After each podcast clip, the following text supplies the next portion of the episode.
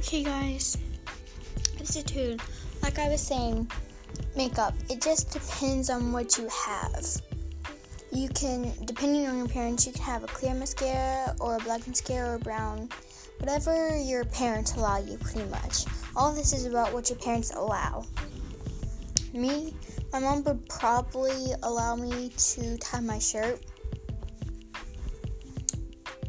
It just depends on your parents, honestly. Um, and then next topic, we are going to talk about about social media, pretty much. So I feel like you should be able to have Instagram at least. It just depends on what you post and like what you're doing in the post.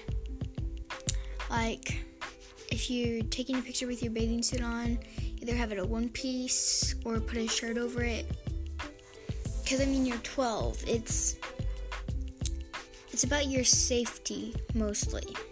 That's what I've learned.